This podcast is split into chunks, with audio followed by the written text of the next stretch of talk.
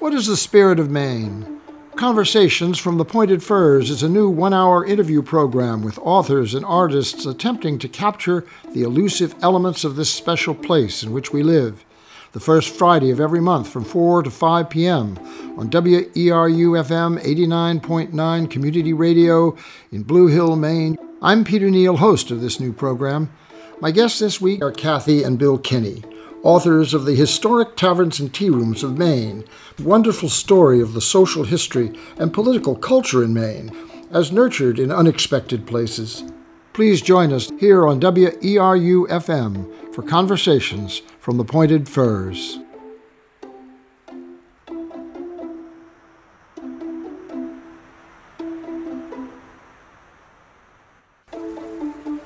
What is Maine? Who is Maine?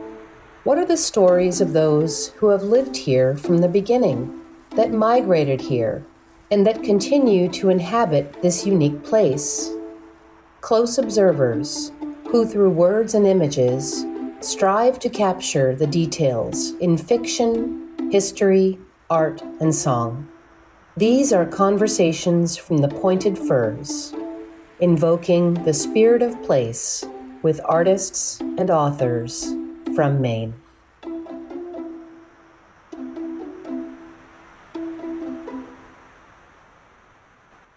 Welcome to Conversations from the Pointed Firs, interviews with authors and artists whose work evokes the spirit of Maine. My guests today are Kathy and Bill Kinney, authors of the Historic Taverns and Tea Rooms of Maine, published by the History Press of Charleston, South Carolina, a small publisher that specializes in local and regional histories. Kathy is a retired librarian and quilt historian.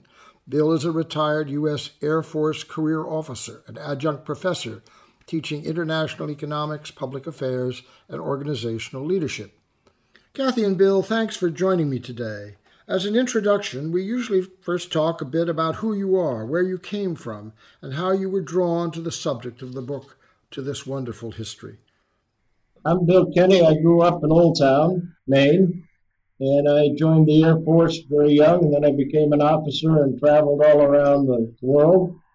And my wife uh, grew up in Baileyville near Calais, and she's a retired librarian, and we both have a wonderful history of Maine interest.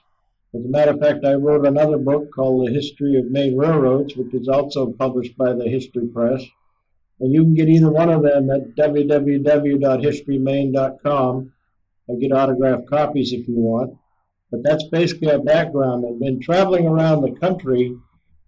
We've always been interested in history where we've gone, but it brought us back to our roots in Maine. And we thought it was perfect to look at this from a Maine's perspective. And the reason we wrote this book is when I was writing the history of Maine railroads, I stumbled on all these taverns that ended up being railroad stops later on. And I said, Well, what were they before that? And I found out that they go back to the early settlements of Maine. So that's why we started writing this book. One thing that fascinated me about this book was the separation of gender, of gender roles the tavern for men and the tea rooms for women, places for private exchange and social interaction, places where men could be men and women could be women, where both could talk about things that they did not necessarily talk about with each other. I agree with that to a certain extent, but it was the, the norm until probably the mid 1800s that it was men in this room and women in that room.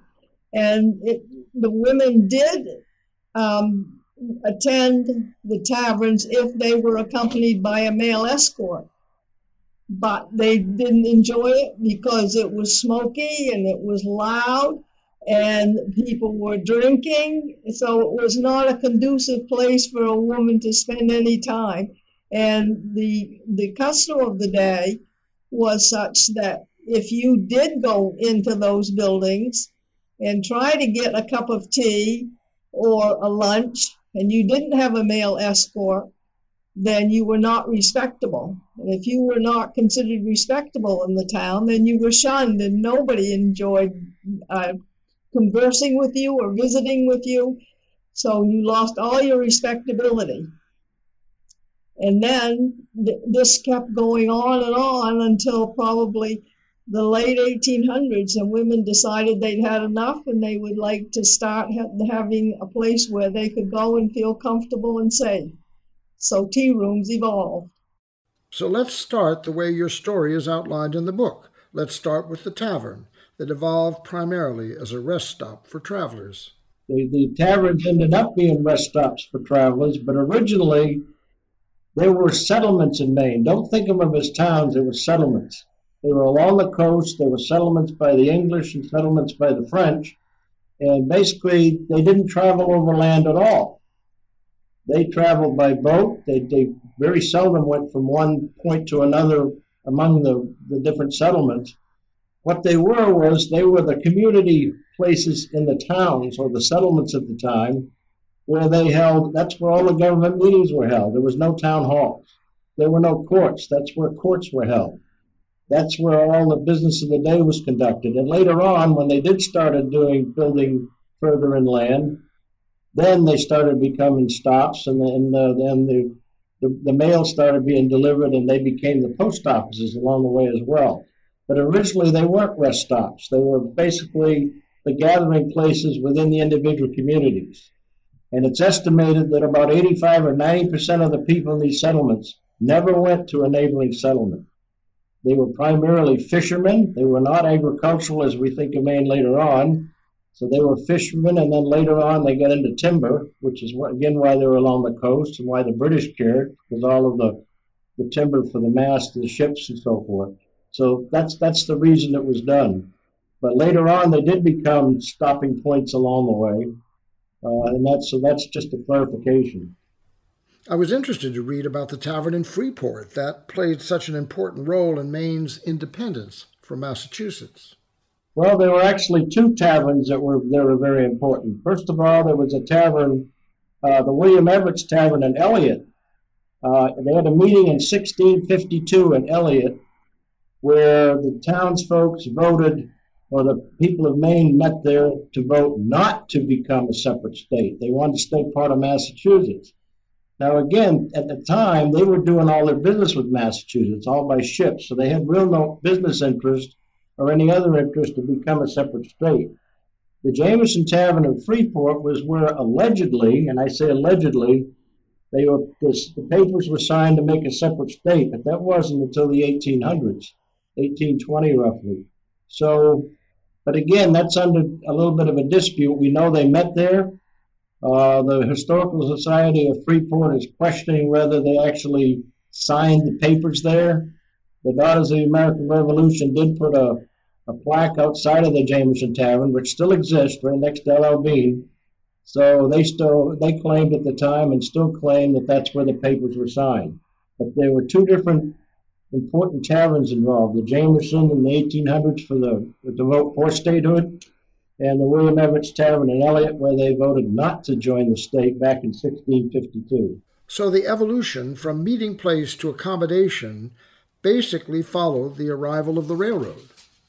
No, before the railroad, what, what happened was, for example, when John Adams, who was a traveling circuit judge for the for England, used to ride by horseback five five days to go from Boston to Pownalborough, Maine, which is Wiscasset, to hold court. Well, when they'd started doing that, Massachusetts people coming up here from Massachusetts, your dignitaries said, it's awful to travel up there. They're just cowpats. So they said, we've got to develop a road system to do that. So they developed that road system, which we call post roads, for the post office coming later. And so they started building very crude, rudimentary roads and started traveling by stagecoach between these towns. And the taverns became the places to stop because a stagecoach could only go about eight or ten miles before it had to stop. They had to change horses uh, and had a place to stay, so they stayed overnight. I was very interested to find all these famous people, including presidents of the United States, who traveled to Maine and stayed in these taverns. Who were they and why were they coming? Well, they came because when they come to for politics reasons, or they came to hold court, they came to uh, again, do government business. Now, a good example of that is the Jed Prouty Tavern in Bucksport, which still exists today. It's not a senior living facility. Here's a list of the people that stayed there Daniel Webster, Martin Van Buren, William Henry Harrison, Jefferson Davis, Andrew Jackson, James Monroe, John Tyler, Martin Van Buren. That was the place they had to stay. Now, if you look at the, where Bucksport is, you could travel by boat up the Penobscot River to get to Bucksport. So they would stay at the tavern there, and then they would branch off and go to other small localities to do business and discuss politics. But I thought it was amazing that the president of the of the Confederacy stayed there. Things like that was very interested me quite a bit. But this was back before the Confederacy, obviously. But it's amazing to me all the places that, that stayed there all the people that stayed there. I also was very interested in what was served up as fare. Yes, well, you know, it's it's kind of interesting because beer had to come in from uh, by boat, by ship, and it was very expensive. So remember again, these folks uh, were local, so they dealt with what they had. So what they did was they started making a lot of rum. So rum was a big drink. And they started mixing part beer, part rum, and part local things like corn squeezins and homebrew. So they started making their own brews and, and, and things like that. So they again, it was sort of like a grog type if you look if you think about it today's terms. So they drank what they could afford to drink. But remember, at the same time, at the start of these taverns, water was not considered fit to eat, fit to drink. It was good for cooking and good for for growing products, but it wasn't considered a good drink, so they drank the alcoholic beverage instead. And of course, they did serve tea, but it was English tea, and Kathy can talk about that a little bit. You include reflections on the menu, which I found really quite wonderful. Cider and beer, of course. There's a recipe for punch, which I thought was formidable, for fish house punch. The recipe is worth reading. Dissolve three quarter pounds of sugar in a punch bowl, filled with a bottle of lemon juice, adding two bottles of rum, one bottle of cognac, two bottles of water, one wine glass of peach cordial, and a large block of ice, and let this concoction stand for about two hours before serving. It's a punch that must have served up quite a punch. Yes, it did pack a punch. It's a good, it's a good analogy. There are also some stories in here about haunted taverns and inns. Can you talk a little bit about that? Yes, there are several listed in the book, and of course, they're all alleged haunted taverns. But uh, the Jameson Tavern that we talked about earlier, there's a ghost by the name of Emily, who was a little girl that lived there, and then people that stayed at the tavern later on could see Emily walking through the halls at night, doing those type of things. In Bar Harbor, you had another little girl named Abby who was staying at the coach stop in. Same thing, she'd wander around and, and open doors, and, and they, allegedly they could see her.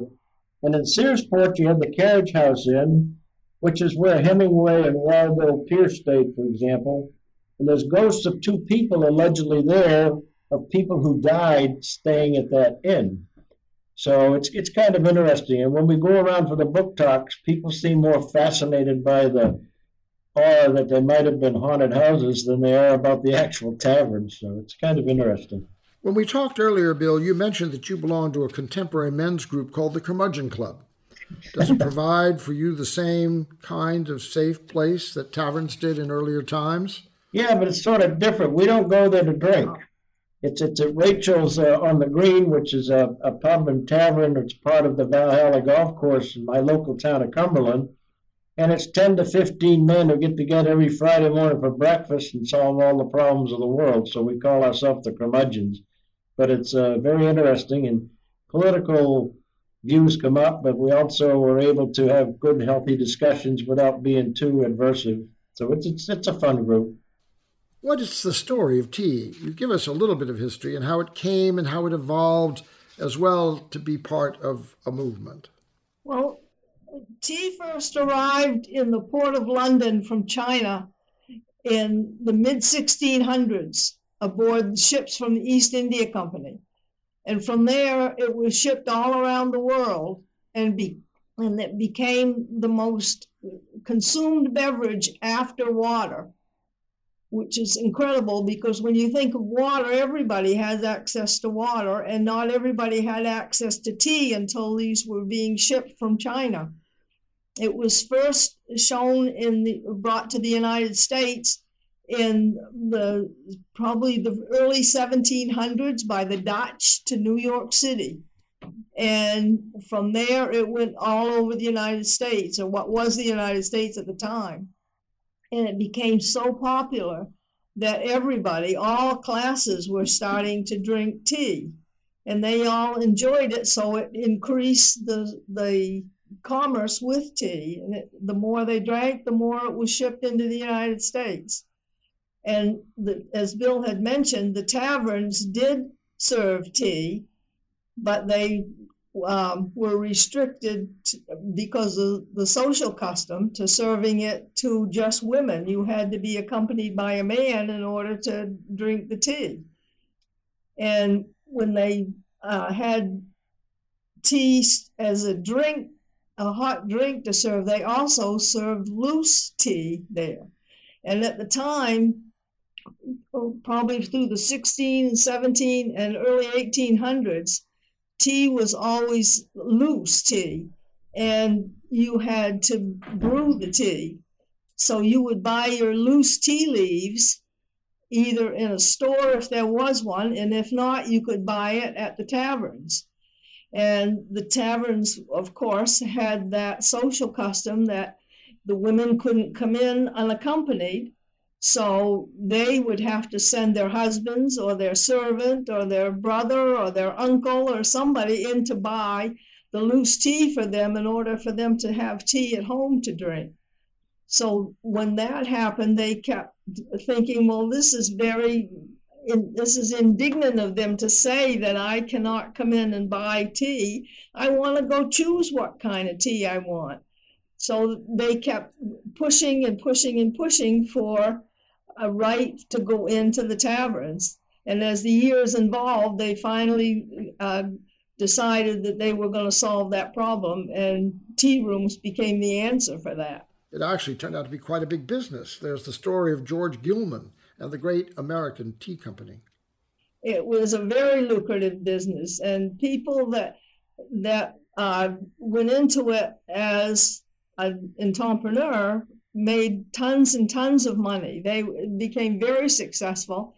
Uh, one of them, in fact, was John Jacob Astor. And he started uh, a lot of the fur trade in the Midwest. And he was based in New York.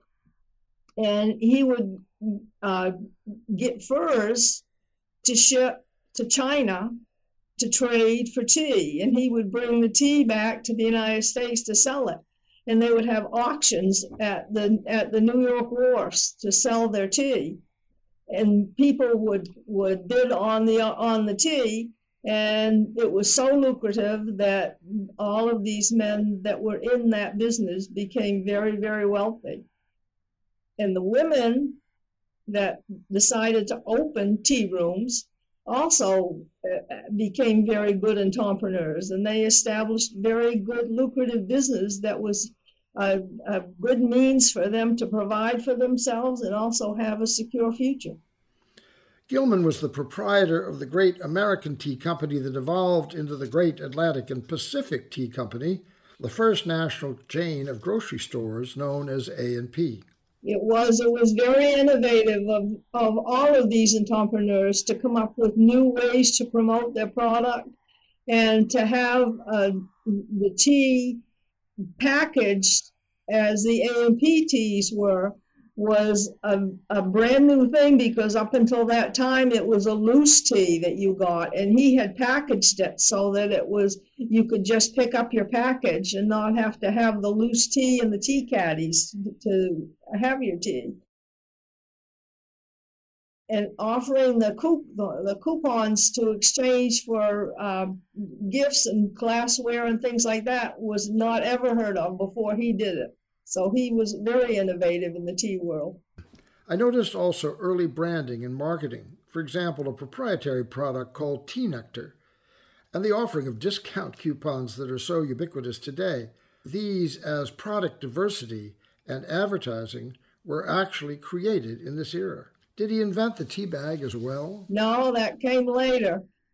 Um, when the when the the tea rooms would serve tea, and again they had to use loose tea. So if you're familiar with the process of making tea from loose tea, it's a little bit of a process from the time you put the tea into the, the loose tea into the water until you can have a cup to drink. So that was a time consuming thing. And as business increased in the tea rooms, they decided that they needed to find some way to make the tea quicker to serve all the patrons that were coming in and the customers wanted their tea now. They didn't like waiting for it. So eventually they started taking the loose tea and putting it in a square of cotton fabric and tying that fabric up into a little ball and tying it with a cotton thread. And then they would put that ball into the teacup to make the tea. And they could found that they could do those little tea balls ahead of time. And that was the beginning of the tea bag. Thanks for joining us here at WERU FM Community Radio in Blue Hill, Maine. We're talking today with Kathy and Bill Kinney, authors of the historic Taverns and Tea Rooms of Maine, a wonderful book available online or from the publisher, the History Press, or through your local independent bookstore. So, women founded tea rooms in their homes to begin with, and then these evolved into businesses in other places. Are these examples of the first woman owned businesses in our history? The tea rooms are, are a, a, perfect example of the first time that women entered a business world that was basically run by men. So that in itself was a big step because they were competing with men for business. They also, most of them didn't have very much capital to invest, so they decided that there's low overhead and the the help is uh, inexpensive and the profits are very big. So i'm going to open this tea room. And some women started in their homes because they happened to have a spare room that they could use for a tea room. But at the time women decided they were going to put their tea rooms anywhere they could so they were looking at everything and they put them open tea rooms in barns and in grist mills and, and anything that was available that was large enough to maybe do a tea room. Some of them just had uh, tea rooms during the summer that were outside, and they had it in their yard that overlooked the ocean or the gardens and stuff. So they were they were also very innovative in how they came up with tea rooms, and that was one of the things we tried to do in the book was to show photos of all the different varieties of the tea rooms, how they all look different, because it was everything from a, a room in somebody's house to a big fancy restaurant like the Dancing Fan in Ogunquit that uh, looked like a typical Oriental tea house. And there was everything in between. There's a tradition of interior decoration and association with flowers and gardens, an evolution from simple fare to more to a, to a more formal social space? Well, I think if you if you read the book, you'll find that it kind of evolved from from the colonial look, which a lot of the ones the tea owners that started their tea rooms went with the colonial look because at the time Colonial Williamsburg was being built, and the women that were becoming tea owners also lived through a time when the antiques and the colonial decor was a comfort and love to them. So they started decorating all the tea rooms that way. By the time we get to the Victorian era, then everybody that's going to build new tea rooms in the Victorian era decided that, well, the colonial era is over now and everything in the world's evolving, so the decor in the tea room should also evolve. And we're going to go with the with the Victorian look. So that started tea rooms having the lace tablecloths and the flowers and the palm trees and the music and the and uh, the more elegance of the crystal and the silver. The idea of high tea, a cup of tea at the kitchen table, or evolving to the notion of high tea, elevated social exchange with lots of baked goods and all the rest. It was high tea was was most of the teas that you, the women would enjoy would be called little teas which meant that they would uh, have t- uh, cups of tea, maybe cakes, maybe little desserts, maybe scones. But if you had a high tea, that involved, it was basically called a high tea, but it was basically a tea dinner because it involved all sorts of these same things that you would have at the little teas. But in addition, you'd have all sorts of meats from ham to, to uh, fowl to um, all sorts of different things that were more substantial so that it made it more like a dinner than just a tea snack. I noticed you say that the first popovers made were made by Nellie McIntire in 1895. God bless the woman. And what, what about the Jordan Pond House, built on the site of an original tea room, today notorious still for offering afternoon tea with popovers butter and strawberry jam. That's true, and it's still they're still using Nellie's recipe for it. So she must have been a terrific cook. So now what about out of the trends? For example, the evolution of the tea room as a birthplace for women's independence, the temperance movement, and the suffrage movement. Could you talk a little bit about each of those?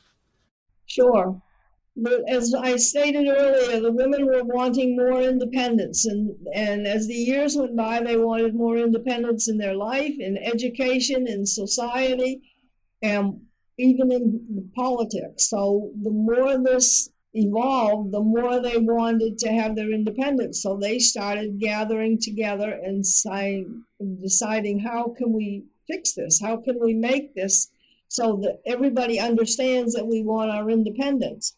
So they started, first of all, with the temperance movement because of all the alcohol that was going on. It was starting to impact family lives and it was also making it very uncomfortable for people to go out to have their cups of tea. So they started having temperance meetings. And when they did that, they got such a response that they decided to start holding them at the tea rooms because the women felt very comfortable and safe in the tea room. It was more like um, a home uh, kitchen than it was going into a, a tavern.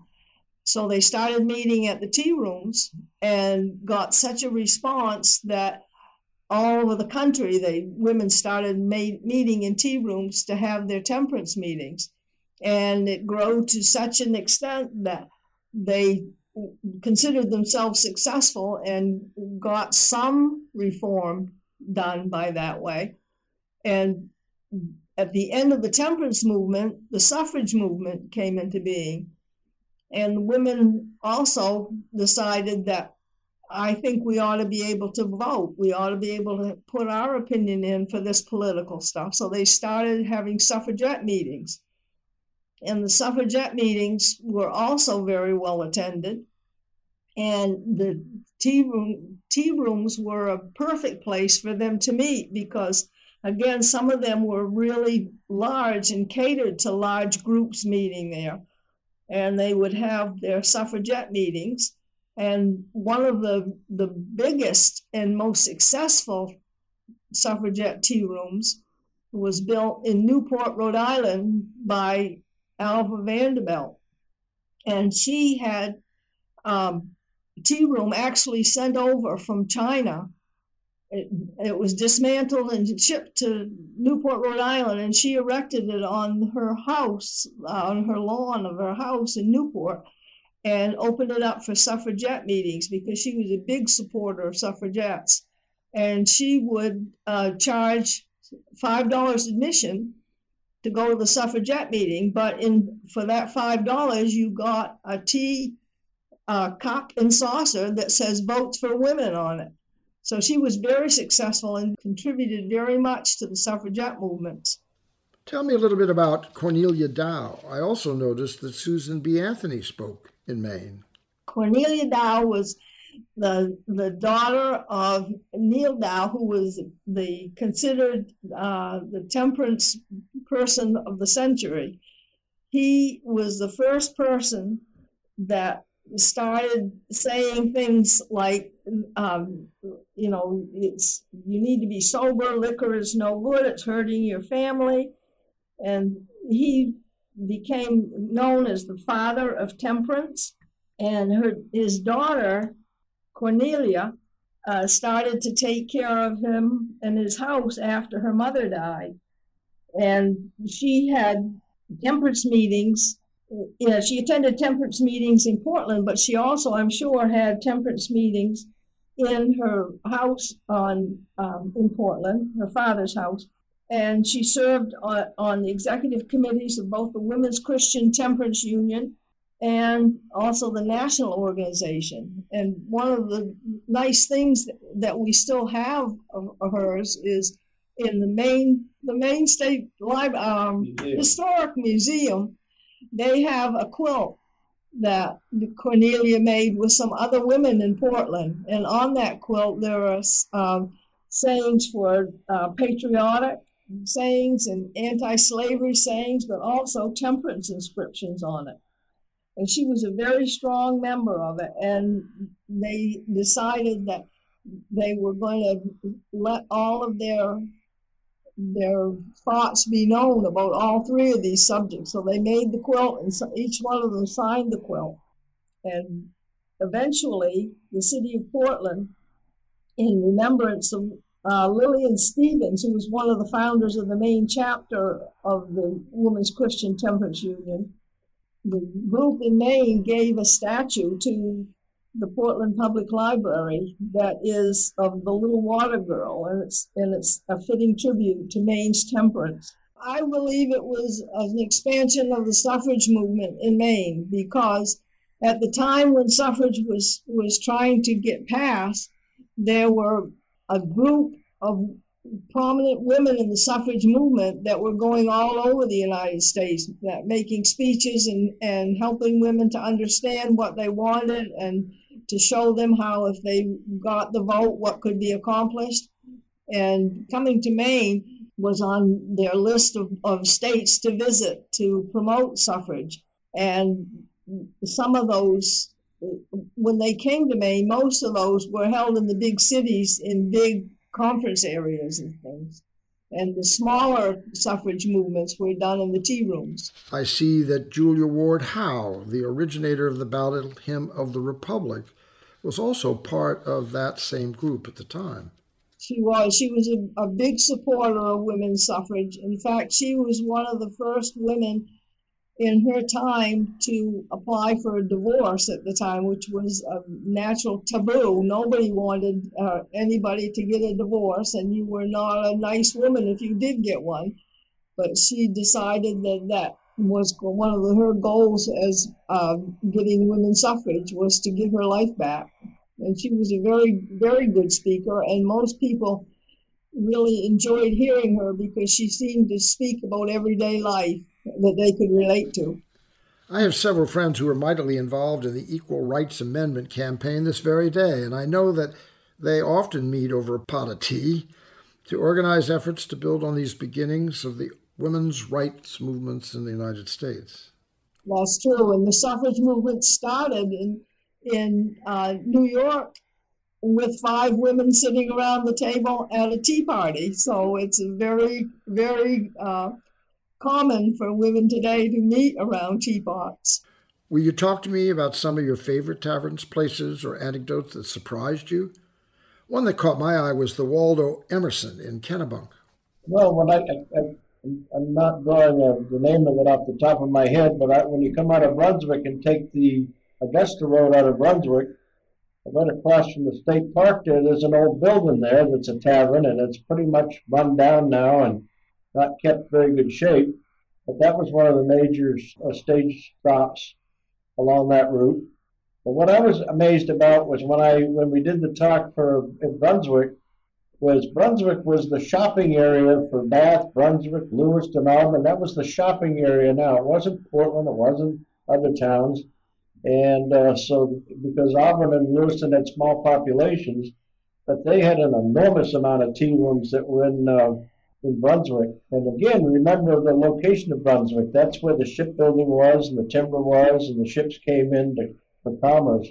So I think there was about 15 or 20 different taverns in the town of Brunswick uh, that, uh, that were very, very productive and very lucrative. So the Thompson Tavern in Brunswick is another one that's uh, that's very very interesting. Uh, that's about 1750, and that's kind of neat because they had the uh, when we we want to talk about taverns, we want to talk about the Burnham Tavern in Machias, where they had the meeting to chase the British out of there because the this was at the dawn of the American Revolution. They heard that uh, the Battle of Lexington and Concord happened. So they said, well, what can we do? Well, at the time, the British were getting timber out of Machias to take to Portland to build barracks for the British. So they didn't think that was a very good idea. What can we do? Well, let's drive him out. So they tried to capture the captain, and they didn't. He escaped, but he ended up getting killed on the on the on the ship and died right out of the port. But they chased him down to Tavern, the, down to Portland. Well, at the same time, they were meeting in Brunswick at the Thompson Tavern to say, what can we do? So that's where the militia met at these taverns. So they got the militia together and they went to Portland to help. So then the, the battle goes down to Portland. So then the Alice Greele's Tavern, which is very significant because at the time, what we now think of as Portland, the, the main center of town was down by India Street, down by the docks. And again, that's where the British barracks were. And the British said, well, you've got to keep supplying us. If you don't, we're going to bombard the town. So they did. They almost flattened the whole town, and that's why it moved up to what's now the center of town is what the old port area. But that was a significant battle. So you need to look at how the during the start of the American Revolution, the first naval battle of the American Revolution was off the shore of Machias, Maine. And then again, they went down to Portland, another major battle there where they destroyed, pretty much destroyed the city of Portland at the time, the Falmouth at the time, now called Portland. So to me, you have to look at that for that sequence is to say, what was the significance? Well, the Burnham Tavern still exists in Machias. It's a museum run by the Daughters of the American Revolution so that's a very interesting uh, building to go see. And there's some artifacts in there from way back. Allegedly, the blood of the Captain Moat was on the ship uh, is on one of the trunks in there, allegedly. So it's kind of interesting to see how the, the taverns were the meeting places for the militia, they were the meeting places for the government business. So it, it's important to look at taverns as how they were meeting places and, and input to the American history. The builder of the tavern was Waldo Emerson in 1753, the great uncle of Ralph Waldo Emerson, who's alleged to have spent his summers there. And then you have a mention that Emerson was allegedly used as a stop along the Underground Railroad. Yes, the, the Underground Railroad's kind of an interesting thing because when we traveled around, every place we went made claim to being part of the Underground Railroad. and a lot of that we can some of those, like that one, you can document a little bit because there is some reference, but a lot of them you can't document. So it's it's it's kind of interesting. There's a tavern in uh, that still exists in Cumberland, Maine. It's it's called the Prince Tavern, which is kind of neat because it still has the uh, archway where the road went through and the stagecoaches stopped. And that was allegedly part of the Underground Railroad, as was a house across the street. But I've never been able to document that. It's just passed down by oral history. But it's kind of, it's kind of interesting that uh, there were travelers coming going to Canada that stopped along the way and people that helped them. And this is one of the few that we could find the, the documentation to, to validate that. Were there taverns on the islands? on what island? At all the islands in Maine. Yes, there were. There, there were taverns on some of the, the major islands, like like in Islesboro and in, in Peaks Island in the, the larger islands, but there are over a thousand islands off the Maine coast, so there wasn't Well, one of the most interesting ones is off in North Haven is Aunt Peppermint's Tavern, and that's kind of interesting because allegedly you could go to that tavern and you could find uh, not only drink, but you can find the accompaniment of a woman if you wanted to. Uh, and they actually, uh, the New Haven Historic Society has a copy of a booklet that's Tales of Aunt Peppermint, and that was named after the peppermint extract that uh, that uh, she used, which was 90% alcohol in her drink. So that was pretty popular. So again, you could get there, and they also said they could provide sisters for warmth, and you can uh, get whatever you want out of that. But it's, it's kind of there's, there's some very interesting characters on some of them. But they did have they did have uh, major taverns, and, and mostly those became inns later on, some larger inns that ended up being on the on the on the islands. But those were more places of destination rather than travel along the way spots. Those were destination places. Are there any of these historic taverns that are still operating today? Well, the Jameson Tavern in, uh, in Freeport still exists. It's still in existence, and that's again right next to L.L. Bean. But there's also a tavern in uh, uh, in, in Wells or Dunklin. It's either Wells or Dunklin, Kathy. Yeah. But it's now an Irish pub and it's right on the post road or Route One in, uh, either Wells or Gunther. Kathy's looking it up now, but they, the line's right there, so I can't remember. But what's interesting about that is part of the decor in the coat room when you go in there is still exists from how it looked back then. So, but that's the Lindsay Tavern in Wells. And uh, it's it's kind of kind of neat because that was also where the, the post office was. That's also where in 1847 Soldiers returning from the War of 1812 were entertained there and uh, hosted many guests. And one of the interesting guests that, that hosted there was Marquis de Lafayette. Now, he stayed in a lot of places along the way. The Spring Tavern in, in Saco Island was another one, but this was kind of significant because he stayed there in, in 1825 after coming from South Berwick. And he entered the town. He actually, they had a parade for him. So it, it's kind of kind of interesting there. There's also there's an article uh, in the Coastal County Coast Star in 1980. It was reported that stepping into this Lindsay Tavern is like a history lesson, circa 1799 when the tavern was built. So in 1980, there were still large uh, murals on the wall that still existed from back then. And the tavern is now the home of, uh, I can't pronounce the name, F B I L E S, Fields Restaurant Irish Pub uh, at 1619 Post Road in Wells. So you can still go in there and see some of the, what part of a pub looked like. And it's uh, kind of interesting. But that marquee was everywhere, according to my research. we travel everywhere. Thanks for joining us here at WERU FM Community Radio in Blue Hill, Maine. We're talking today with Kathy and Bill Kinney, authors of The Historic Taverns and Tea Rooms of Maine, a wonderful book available online or from the publisher, The History Press, or through your local independent bookstore. What I loved about your book was it showed me just how ignorant I am of the history around us. I mean, yes, there are these historic house museums, and I go to those, but there's this other whole sort of architectural and humanistic subtext that is part and parcel of the cultural geography of where we live. The importance of what happened there, importance of forgotten events that have made such a difference in our lives.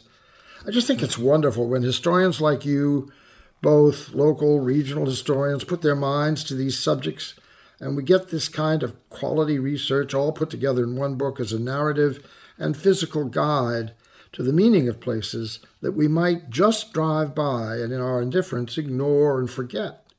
Um, as far as going to a tea room today, there's there are tea's making a comeback all over the country and especially in Maine. So there are tea rooms today that are available that you can go and attend. But if you're interested in going to one that was has a lot of history to it and started in the early 17 or 1800s. About the only ones that are still left and operating is the Jordan Pond Tea House, and the um, some of the other ones that were tea houses had been converted into houses now, or other building, other businesses, or they have been torn down. And that was one of the reasons that we decided to record as many as we could because they were disappearing and they were such a big impact on women's uh, independence that we thought somebody should have a record of it. But it, because tea's making such a big comeback now, there are now tea rooms that people can attend to, and they really should because it's a delightful experience. I highly recommend this book to our listeners. I don't know about I'd like to weigh in. On, I'd like to weigh in on one more thing about tea rooms that's significant. The summer theaters had tea rooms. The one in Surry was huge, and uh, they were very formal. They'd have limousines come up and drop the patrons off. And the one in Madison, Maine, of course, uh, was also significant. It's kind of neat because you had the combination of summer theater and, and tea rooms. And another thing about combining taverns and tea rooms, if you look at places like the Eastland Hotel in Portland, which still exists, when the temperance movement came to be, they said, oh my God, we got this big bar and lounge and restaurant, and we can't serve alcohol. So they, they put a sign in their window with the letter T in parentheses, which stood for tea room.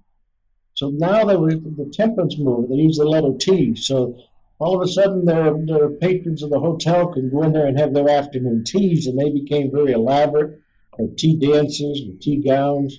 So they adapted to the time, like we're adapting now with the pandemic. They did what they had to do to get through. So they converted from places of alcohol to places of tea. So what amazed me when we were doing this research was how it evolved and adapted to the conditions of the, of the time. And, and to go back to your statement about so much history being there that we don't realize is there. That was one of the things that impressed us when we started researching because the more we researched, the more we discovered. And the more we discovered, the more we wondered why nobody else had discovered it and talked about it. So I think I agree with you. I think it's important to look into history and, and our past to, to help us go through the future.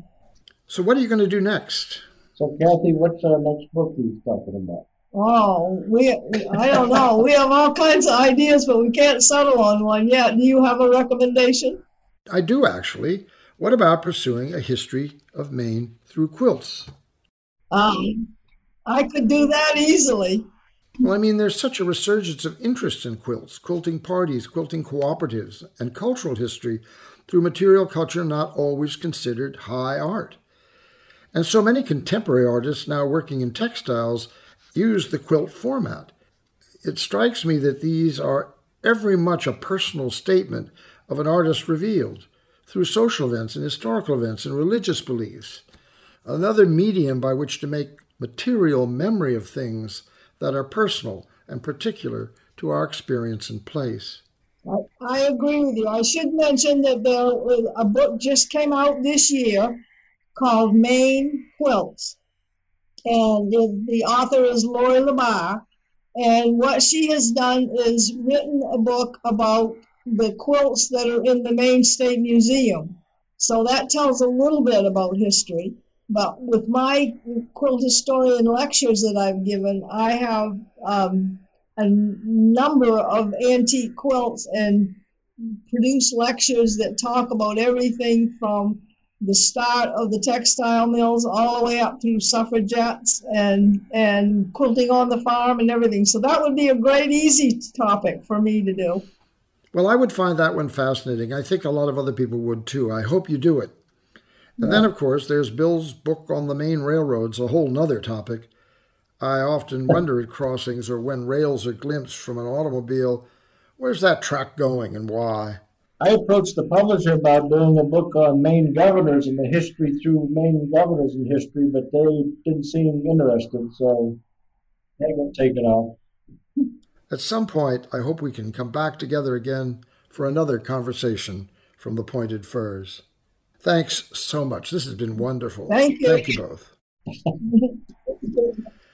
Thanks for joining me today for this wonderful story of the social history and political culture in Maine as nurtured in unexpected places. My guests today have been Bill and Kathy Kinney, discussing their book Historic Taverns and Tea Rooms of Maine. My next guest will be Christopher Packard, author of Mystical Creatures of Maine, Fantastic Beasts from Legend and Folklore, published by Globe Pequot Press and Down East Books. We have a little extra time in this, the sixth edition of Conversations from the Pointed Firs, and I would like to speak for a moment to the concept of public humanities, the idea of collective material culture, buildings, artifacts, archives, photographs that are an essential part of understanding who we are and from where we have come, in Maine and elsewhere. The resources we have in our state are many. Art museums like the Museum of Art in Portland and the Farnsworth Art Museum in Rockland, maritime museums like the Maine Maritime Museum in Bath and the Penobscot Marine Museum in Searsport, and history museums like the Wilson Museum in Brooksville or the Abbe Museum in Bar Harbor. Maine also supports a fascinating network of historic houses, not just the taverns and tea rooms that we have discussed today, but also local historical societies, places, and other parks and monuments that commemorate the rich and mostly unknown history of where we live. I'd like to single out the Maine State Museum in Augusta, founded in 1836 but closed or eliminated six times over the next 135 years, and until 1971, now 60 years ago, it was consolidated and relocated to its current building, where it collects and conserves a rich and varied compendium of our historical record. The museum is supported in part by annual budget appropriations and by private donations. But how many of us have actually visited there? Visited all these institutions in all those places that so powerfully evoke the spirit of Maine?